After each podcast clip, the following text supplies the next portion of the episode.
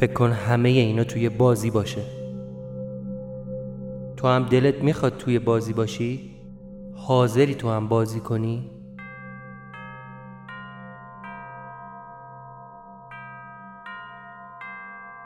سلام لطفا تا پایان این اپیزود همراه ما باشید درباره یه سورپرایز می‌خوایم براتون صحبت کنیم حتما خاطرتون هست که در دو هفته گذشته در مورد یک بازی به اسم ورنا صحبت کردیم و گفتیم فکر کنید که همه اینا توی یه بازی باشه باید اینجا اعلام کنم که پادکست ساعت صفر و بازی ورنا یک همکاری مشترک رو آغاز کردن فکر می‌کنید که ساعت صفر رو خوب گوش کردید؟ به جزئیاتش چقدر توجه کردید؟ اگه یه بازی درباره ساعت صفر باشه به نظرتون شما می‌تونید داخل اون برنده بشید؟ خب جواب همه این سوال ها در ورنا مشخص میشه.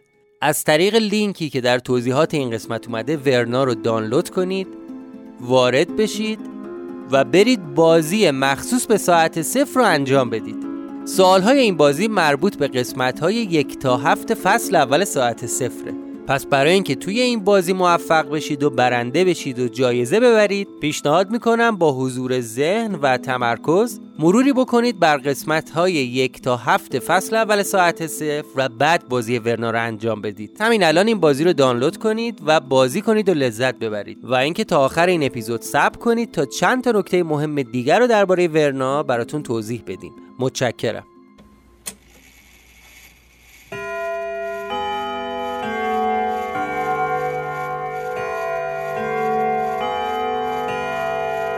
شما به پادکست ساعت صفر گوش می کنید.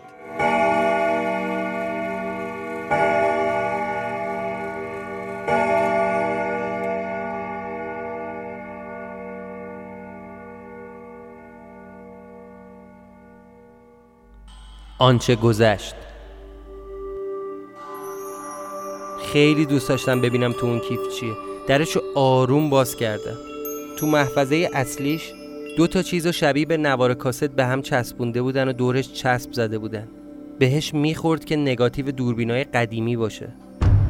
به غیر از اونا یه چند تا برگه بود که روش یه سری عدد و خط و حروف انگلیسی نوشته شده بود.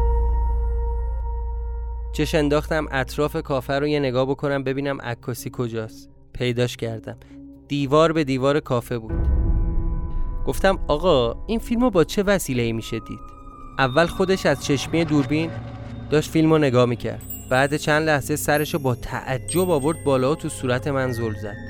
دوباره چشمی دوربین رو دید. گرفتی ما رو آقا. این که فیلم خودته. خودتی تو فیلم. قسمت ششم فصل دوم.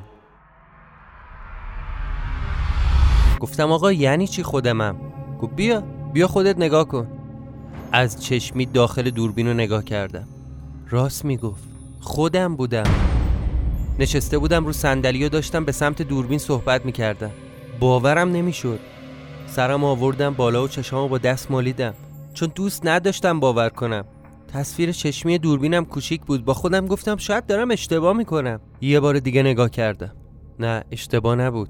خودم بودم. زل زده بودم تو لنز و داشتم صحبت می‌کردم. رو کردم به اون مرده و گفتم آقا این صدا نداره؟ گفت نه قربون. اینا فقط تصویر رو می‌گیرن. صوت رو پخش نمی‌کنن. بهش گفتم پس چطوری باید صدای فیلم رو بشنوم؟ اشاره کرد به اون یکی حلقه نگاتیوا و گفت اون صوتشه دیگه. دستگاهشو ولی ما اینجا نداریم. یه پنج تومنی در آوردم و گذاشتم تو جیب جلیقش بعد دوباره بهش گفتم آقا خواهش می‌کنم. به من بگو اینو از کجا میشه گیر آورد؟ به هم گفت باید تشریف ببرید لالزار اونجا معدنشه. اما جای خاصی رو می‌شناسی به هم بگی مستقیم برم همونجا؟ آخه من تازه اومدم تو این شهر. خیلی نمی‌شناسم این جاها رو. یه سری تکون داد و گفت آره یه چندتایی هستن. ببین توی لالزار چند تا مغازه هست که لوازم مربوط به سینما میفروشه. وسط های لالزار روبروی تئاتر نصر مغازه پارس سینما. صاحبش هم می‌شناسم اسمش سرژیکه. برو پیش اون. اون حتما کارتو را میندازه. فقط یه کمی دندون گرده. ازش تشکر کردم و سری را افتادم.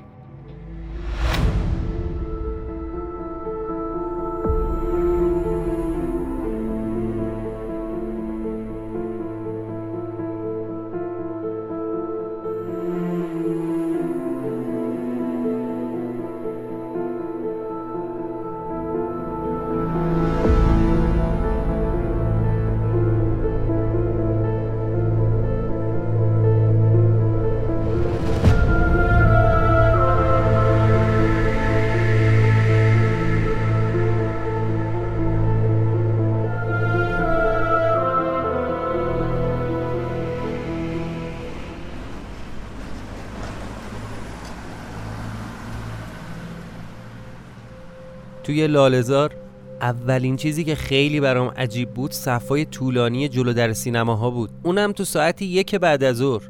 یادم آخرین دفعه که جلو در یه سینما صف طولانی دیده بودم 7 سالم بیشتر نبود. تا موقع نمی‌دونستم لالزار قلب تئاتر و سینمای ایرانه. به فاصله هر صد متر یه سالن سینما بود. نکته جالبش هم فیلمایی بود که مردم به خاطرش صف کشیدن. شلوغترین صف مربوط به سینمایی بود که یکی از فیلمای بروسلی رو پخش می‌کرد. از هر سن و سالی آدم وایستاده بود تو اون صف. رفتم از یکیشون نشونی تئاتر نصر رو پرسیدم. بهم گفت باید بری بالاتر. به راه هم ادامه دادم تا بالاخره اون مغازه رو پیدا کردم. دیدم دو نفر مشغول کارن. رو به اون مرد جوونتر سلام کردم و گفتم با آقا سرژیک کار دارم. یه مرد پنج و شست ساله با موهای یه دست سفید و صورت تراشیده اون ور مغازه پشت یه میز نشسته بود و دستش یه پیشگوشتی بود و داشت با یه دوربین ور می‌رفت. رو کرد به منو گفت بفرمایید خودم هستم. بهش گفتم خسته نباشید. من یه حلقه فیلم دارم با یه حلقه صوت. یه وسیله می‌خوام که این فیلم رو برام پخش کنه. به هم گفت اینو تو هر دوربین 8 میلیمتری بندازی نشون میده دیگه. بعد با دستش اشاره کرد به ویترین مغازه. گفت ببین اون یکی مارک فوجیه. قیمتش 45 تومنه. اون بغلیش هم نیکونه. ولی دست دومه. تمیز تمیز خیلی کار نکرده. اونم می‌تونم بهت سی بدم ببری. در جواب گفتم آقا سرژیک من می‌خوام همزمان هم تصویر رو ببینم هم صداشو بشنوم. گفت نه نه اینا فقط تصویرن. ازش پرسیدم چه رایی هست که بتونم همزمان صدا و تصویر رو داشته باشم؟ هزینهش هم هر چقدر باشه اصلا مهم نیست. یه نگاه به سرتاپام انداخت و ازم خواست که روی اون صندلی گوشه مغازش منتظر بشیم منم بدون اینکه چیزی بگم رفتم نشستم. گوشی تلفن رو برداشت و شماره گرفت.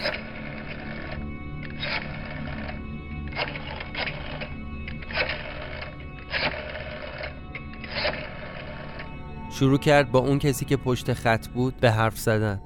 هرچی سعی کردم بفهمم چی داره میگه نمی‌تونستم چون داشت ارمنی صحبت می‌کرد. وسط های صحبت سرشو چرخون به سمت من و گفت مرد جوون اسمت چیه؟ گفتم اسمم چطور مگه؟ گفت بله دیگه باید اسمتو بدونم گفتم کازمی هستم یا سری تکون داد و گفت خب چیه کازمی؟ گفتم اردوان کازمی بدون اینکه واکنشی نشون بده دوباره گوشی و گذاشت دم گوشش اسم منو به طرف گفت و مکالمه رو ادامه داد داشتم با خودم فکر می‌کردم این اصلا چرا باید اسم منو بپرسه؟ اسم منو می‌خواست چیکار؟ اصلا چه فرقی می‌کنه؟ از اونجایی هم که زیر چشمی داشت منو نگاه می‌کرد حس کردم یکم مشکوک می‌زنه. گوشی تلفن رو گذاشت. بدون اینکه حرفی بزنه دوباره پیشگوشتی و برداشت و مشغول کار خودش شد. یه چند دقیقه منتظر نشستم. تو اون لحظه ها داشتم در و دیوار مغازش رو نگاه می‌کردم. پشت ویترینش چند مدل مختلف دوربین بود. از دوربینای کوچیک شخصی تا دوربینای بزرگ سینما. از همه اونا بزرگتر یه دستگاه عریض و طویل بود. فکر کنم ارتفاعش دو متری می‌شد. یه عالمه هم قرقره و چرخدنده بهش وصل بود. از تو دل دستگاه یه لنز لوله‌ای بزرگم اومده بود بیرون. ازش پرسیدم آقا این چیه؟ چه دستگاهیه؟ گفت این آپاراته. به درد شما نمی‌خوره. واسه پخش فیلم تو سینما استفاده میشه. بعد چند دقیقه یکی اومد تو مغازه. رفت سراغ سرژیک و باش سلام علیک کرد. سرژیک هم منو صدا کرد و گفت ایشون میبرتت به جایی که بتونی فیلم تو با صدا ببینی. فقط جسارتا هزینهش رو همین الان باید پرداخت کنی. منم بهش گفتم باشه باشه مشکلی نیست بفرمایید. بعد از اینکه پول رو دادم به سرژیک با اون مرد را افتادیم. یه مسیر 200 متری و اومدیم تا رسیدیم دم در یه سینما. ولی سینما تعطیل بود. انگار متروکه بود. توی اون مسیرم اون مرد هیچ حرفی نزد. حتی وقتی ازش پرسیدم آقا کجا داریم میریم؟ با بی گفت همین بغل دیگه الان می‌رسیم. کلیدو از جیبش در آورد و در باز کرد. افتاد جلو و بهم گفت آقا دنبال من بیا. از در که وارد شدیم یه لابی بزرگ سینما بود. همینطوری که داشتیم سالن رو می‌رفتیم به سمت راپله ها یه نگاهی انداختم به پسترهایی که به دیوار چسبیده بود. همشون واسه فیلم های خارجی قدیمی بودن. از راپله اومدیم بالا و رفتیم توی اتاق 20 متری.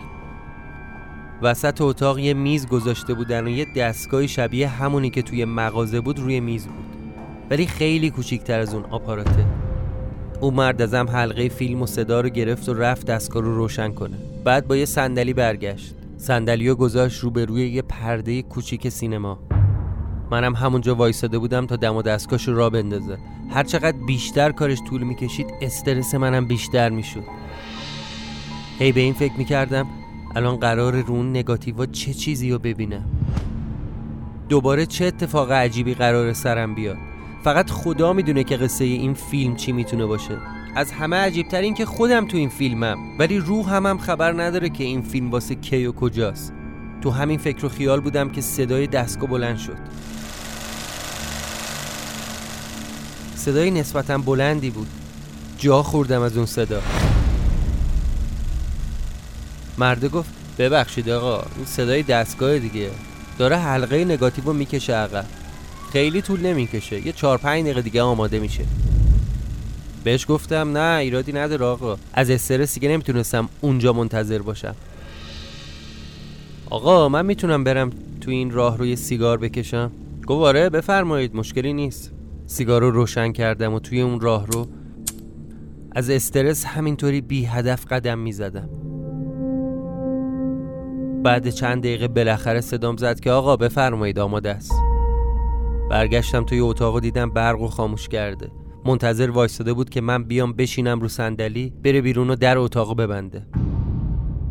تا من نشستم فیلم و پخش کرد و خودش از اتاق رفت بیرون و در بست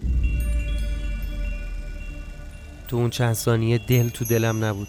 داشتم دیوانه می شدم یکی دو دقیقه فقط نویز و برفک و همچین چیزایی داشت پخش می شد تا یهو تصویر اومد. تصویری صندلی خالی بود.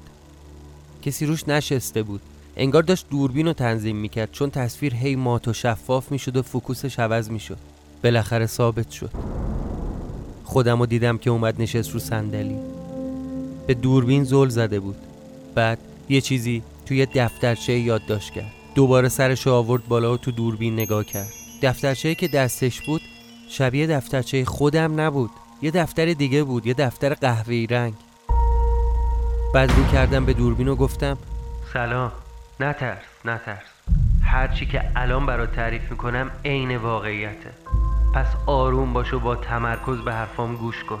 امروز 14 بهمن 1343 اینجا کارگاهیه که برای سرهم کردن امانتی ها اجاره کرده تو جاده کرج. احتمالا الان تو سال 47 داری این فیلم تماشا می‌کنی. این فیلم رو خودم دادم یاقوت نگه داره.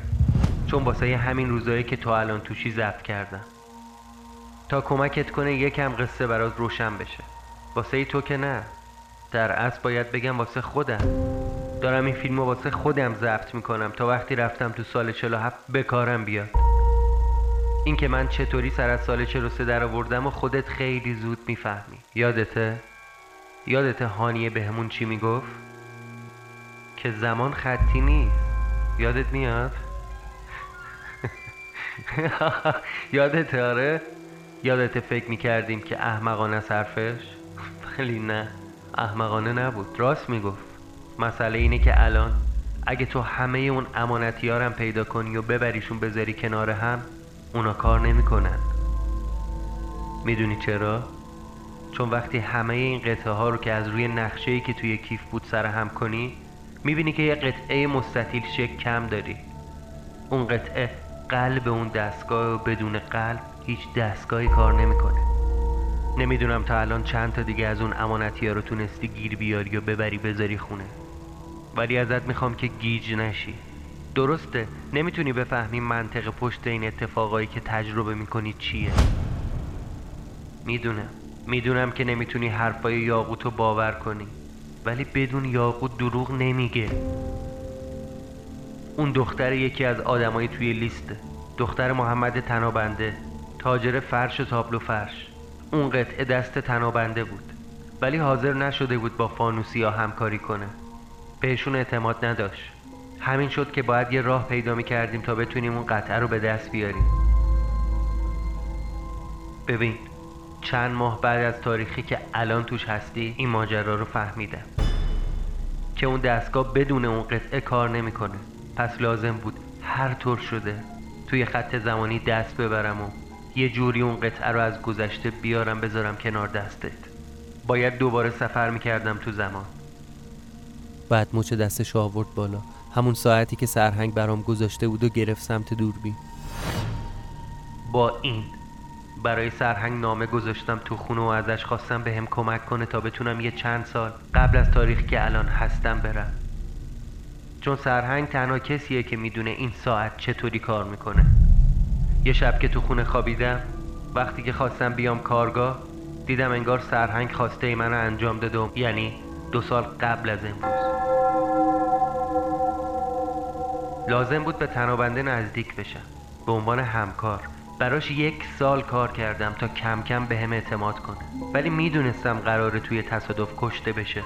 پس لازم بود همه نقشه قبل از مردنش انجام بشه. ساده ترین راه جلب اعتمادش این بود که بشم عضوی از اون خانواده. پس به یاقود نزدیک شدم. شدم داماد خانواده تنابنده.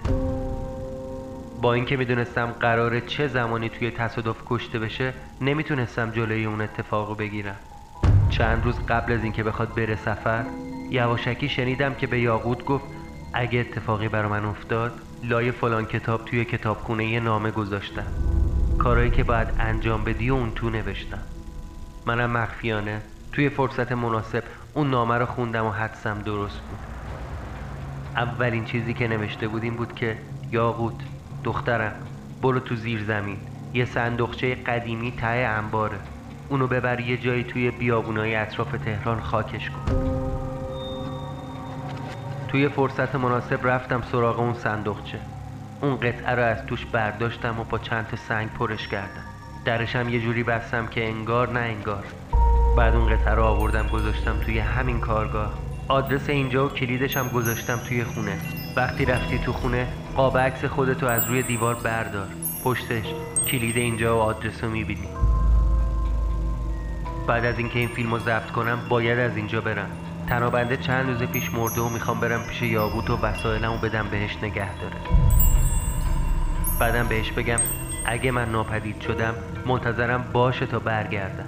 فقط یادت باشه وقتی اومدی تو این انبار از روی نقشه هایی که به دیوار چسبوندم می‌فهمی که چطوری باید بقیه قطعات رو وصل کنی و دستگاه کامل کنی.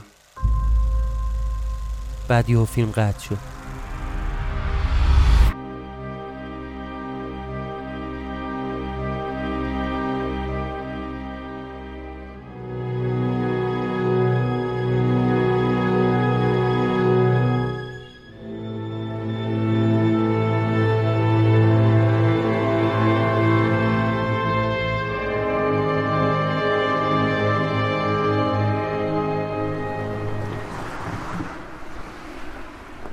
انگار یه سطل آب یخ ریخته باشن روم وسط چله تابستون مثل سگ میلرزیدم همه اینا شبیه یه کابوس بود. پس اون دختر دروغ نمی‌گفت. من چند سال پیش اینجا بودم. باهاش زندگی کردم. وای خدا. یکم طول کشید تا مغزم تجزیه تحلیل درستی بکنه. همونطوری پیاده داشتم برمیگشتم خونه.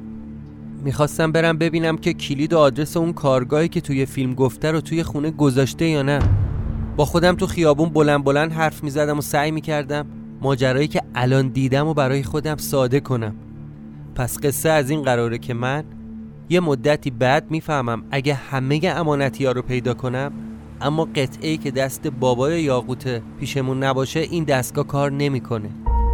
بعد چون محمد تنابنده مرده باید دوباره توی زمان سفر می‌کردم و می‌رفتم چند سال عقبتر از امروز. برای این کارم از سرهنگ کمک خواستم. بعد توی زمان سفر کردم. به تنابنده نزدیک شدم و دخترشو گرفتم. با اینکه می‌دونستم قراره در فلان تاریخ توی تصادف کشته بشه گذاشتم که بمیره. بعدم از خونشون قطعه رو دزدیدم و بردم گذاشتم توی اون کارگاه. وسایلم هم دادم یاقوت نگه داره و ناپدید شدم. اوه. اصلا با عقل جور در نمیاد. واقعا چیکار کردم من؟ اگه همه اینا درست بوده باشه این دختر برای چی انقدر عاشق و معصومه؟ واقعا به نظر غیر طبیعی میاد. آخه این همه محبت و مهربونی کنی به کسی که تو رو بدون هیچ جوابی گذاشته و رفته؟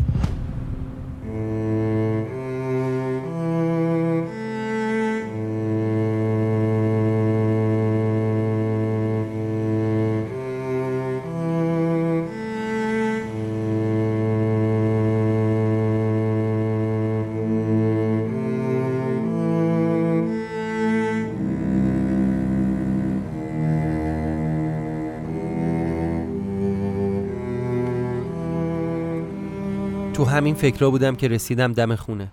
کلید انداختم و اومدم تو.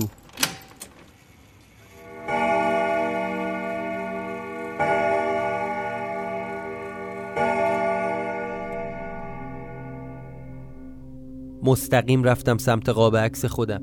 از روی دیوار برش داشتم. دیدم پشت قاب عکس یه کلید و یه تیکه کاغذ با نوار چسب وصل شده پشت قاب. آدرس خوندم. جاده کرج. بعد از ایران ناسیونال ورودی سوم پشت انبار سهیل زیرش هم یه نقشه ای از محل کشیده شده بود. می‌خواستم قبل از رفتن تو دفترچم بنویسم که امروز چه اتفاقایی افتاده. اما تصمیم گرفتم این کار رو توی انبار انجام بدم. پس دفترچم هم برداشتم. اصلا معطل نکردم. اون دوتا تیکه آهن رو از زیر میز برداشتم و گذاشتم توی یکی از جعبه ها به غیر از اون امانتی ها نقشه های بزرگی هم که توی اون کیف بود و با خودم برداشتم. یه بار که داشتم با خودم مرور می‌کردم چه وسایلی داده بودم یاقوت برام نگه داره یاد اون دفترچه افتاده بودم که روش چیزی نوشته نشده بود. امروز توی فیلم اون دفترچه دست خودم بود. یه حسی بهم به گفت نکنه نوشته های توی دفترچه فقط توی خونه قابل خوندنه. دفترچه رو روی میز ورداشتم و بازش کردم. حدسم درست بود. دفترچه پر از نوشته بود. تو صفحه اول اینطوری نوشته بود. امروز اولین روزیه که اومدم تو سال 1342 رفتم توی بازار و مغازه تنابنده رو پیدا کردم. رفتم پیشش. خودم رو به عنوان یکی از آشناهاش جا زدم. گفتم چند سالی خارج از کشور بودم و حالا برگشتم می‌خوام کار بکنم. به نظر اومد خیلی حرفم رو باور نکرده. ازم خواسته یکی دو روز دیگه بهش سر بزنم. تا تو این مدتونم ببینه می‌تونه برام کاری پیدا کنه یا نه. چند صفحه اومدم جلو. بعد از سه ماه که توی مغازه تنابنده کارگری کردم امروز ازم خواست که یه مقداری پول نقد و ببرم بریزم توی بانک. وسط های راه که داشتم می اومدم به سمت بانک متوجه شدم یکی از شاگردای مغازش رو فرستاده دنبالم تا تعقیبم کنه. مثلا می‌خواد ببینه من آدم قابل اعتمادی هستم یا نه.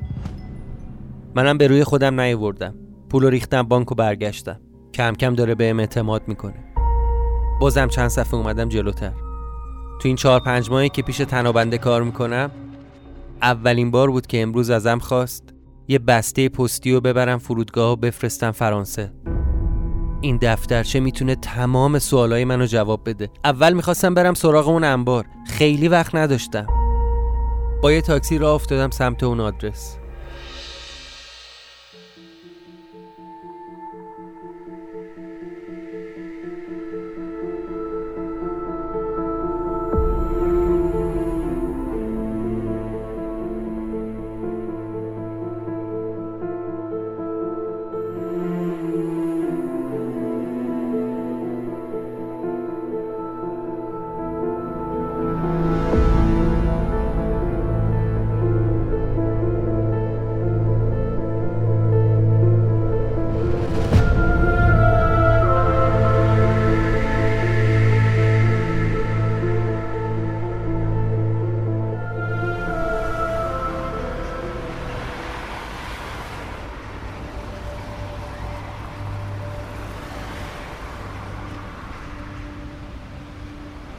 بعد کلی گشتن بالاخره از روی اون نقشه تونستم انبارو پیدا کنم.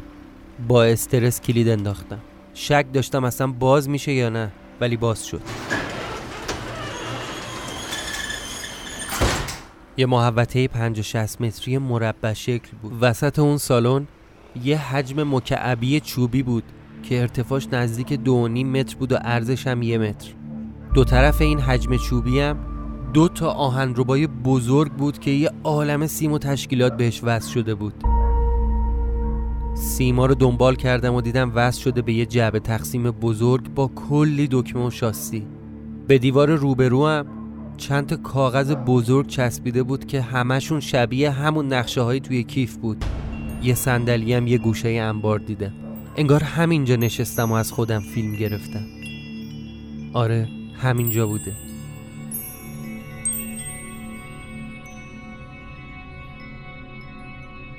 اول رفتم سراغ اون نقشه ها دیدم زیر هر قسمتش یه نوشته به فارسی اضافه شده. شبیه یه پازل همه اون قطعه های امانتی رو کشیده بود که چطوری قراره به هم وصل بشه.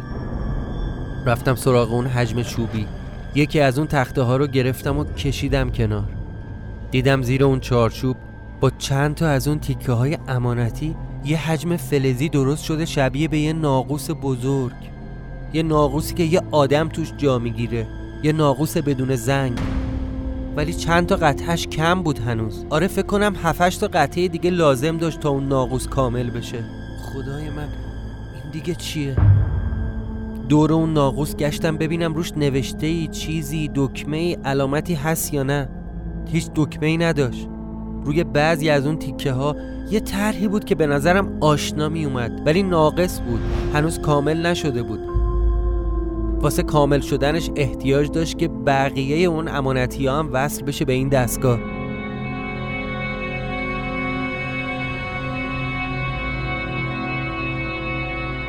رفتم پای اون نقشه ها گشتم ببینم قطعه شماره هشت رو باید کجای دستگاه وصل کنم. جاشو پیدا کردم. امانتی هایی که از خونه آوردم و از توی جعبه در آوردم. قطعه شماره هشت رو برداشتم و همونطوری که روی نقشه برام علامت خورده بود رفتم به دستگاه وصلش کردم. هوا هم داشت تاریک می‌شد. رفتم پای اون جعبه تقسیم ببینم سر در میارم ازش یا نه. یکی از اون کلیدا رو زدم. برق انبار روشن شد. دو تا شاسی قرمز بزرگم بود که روی یکیش نوشته بود چپ روی یکیش نوشته بود راست. شاسی ها رو زدم. یه صدای جرقه اومد. برگشتم سمت چارچوب. دیدم یه حاله الکتریکی بین اون دو تا آهنربا برقرار شده و دستگاه از سطح زمین بلند شده. خدای من یه صدای جرقه اومد. یه نور ضعیف آبی رنگی دور اون حاله الکتریکی شکل گرفته بود. یه نوری شبیه نور نئون. یه صدای نویز الکتریکی هم می‌داد. رفتم سمت اون ناقوس. ببینم چه اتفاقی داره میفته اون تخته های چوبی رو انداختم رو زمین. چون جلوی دیدم و سد کرده بود. دیگه ناقوس به هیچی تکیه نداشت. همینجوری معلق بین زمین و هوا مونده بود. به ارتفاع نیم متر از سطح زمین اومده بود بالا. همینجوری دور ناقوس چرخیدم تا ببینم چه اتفاقی داره اونجا میفته. نمی‌تونستم چشم از اون حاله نور بردارم. یا تو اون حاله نور یه چیزی رو دیدم. داشتم سکته می‌کردم. نمی‌تونستم باور کنم. من اصلا من اصلا نمیفهمیدم که اونجا چه اتفاقی داره میفته فقط دیدم توی اون حاله نور یه برش دیگه از همون مکانه. ولی توی زمان دیگه اون حاله نور مثل یه حفره تو فضا زمان شده بود. چون وقتی از توش اونور کارگاه رو نگاه می‌کردم خودم رو می‌دیدم که لباسکار پوشیدم دارم یه چیزایی روی اون نقشه ها می نویسم یه سری قطعات دستم و دارم از این ور کارگاه میرم اون ور کارگاه.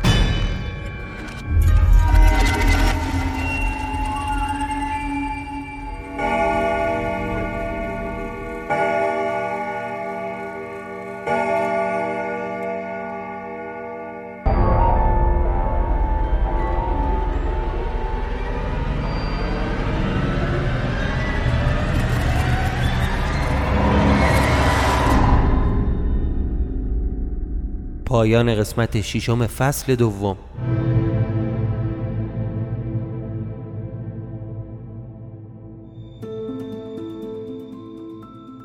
ممنون که به ساعت صف گوش کردید. از لینکی که در توضیحات این پادکست قرار دادیم می‌تونید از طریق کافه بازار ورنا رو دانلود کنید و وارد بازی مخصوص به ساعت صفر بشید. شما با ورود به بازی مخصوص به ساعت صفر در اپلیکیشن ورنا به طور غیر مستقیم یک حمایت مالی از ساعت صفر انجام می‌دید که این برای ما خیلی ارزشمنده. در ضمن باید بگم که ورنا بخشی از سکه های شما را در این بازی به عنوان حمایت مالی به ساعت صفر میده. یعنی شما با بازی کردن در ورنا از پادکست ساعت صفر حمایت مالی می‌کنید. توی این بازی شما با داستان ساعت صفر بیشتر درگیر میشید و این بازی لذت گوش دادن به ساعت صفر رو برای شما چند برابر می‌کنه. پس توصیه می‌کنم حتما ورنا رو دانلود کنید و در بازی مخصوص پادکست ما شرکت کنید.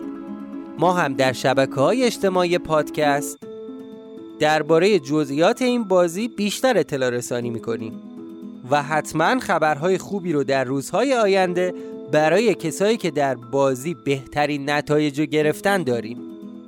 پس منتظرتون هستیم.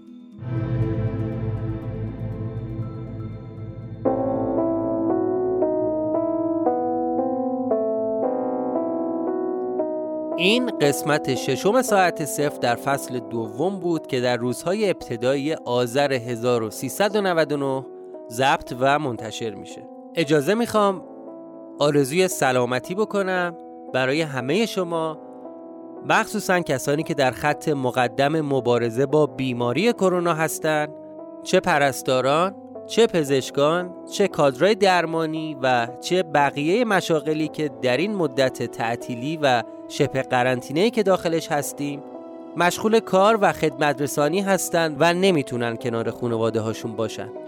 این تعطیلی های دو هفته برای کرونا فرصت خوبیه تا ما در زمانهای اضافیمون سراغ پادکست های دیگه فارسی هم بریم. توی این اپیزود می‌خوام یه پادکست بهتون معرفی کنم به اسم رادیو سانسور. رادیو سانسور یه پادکسته که یک داستان جذاب و پرهاشیه رو درباره پشت پرده ساخته شدن فیلم های سینمایی ایرانی تعریف می‌کنه. من خودم شخصا یکی از مشتری های پروپا قرص این پادکستم. برای شنیدن رادیو سانسور کافیه به لینکی که در توضیحات این اپیزود قرار دادیم مراجعه کنید. توی هر اپلیکیشنی که پادکست گوش می‌کنید کافیه عبارت رادیو سانسور رو به فارسی search کنید. یه بار دیگه از همه کسایی که در این مدت برای ما کامنت نوشتن و یا direct فرستادن تشکر می‌کنم و برای همه آرزوی سلامتی دارم. منتظر قسمت بعدی ما باشید. متشکرم.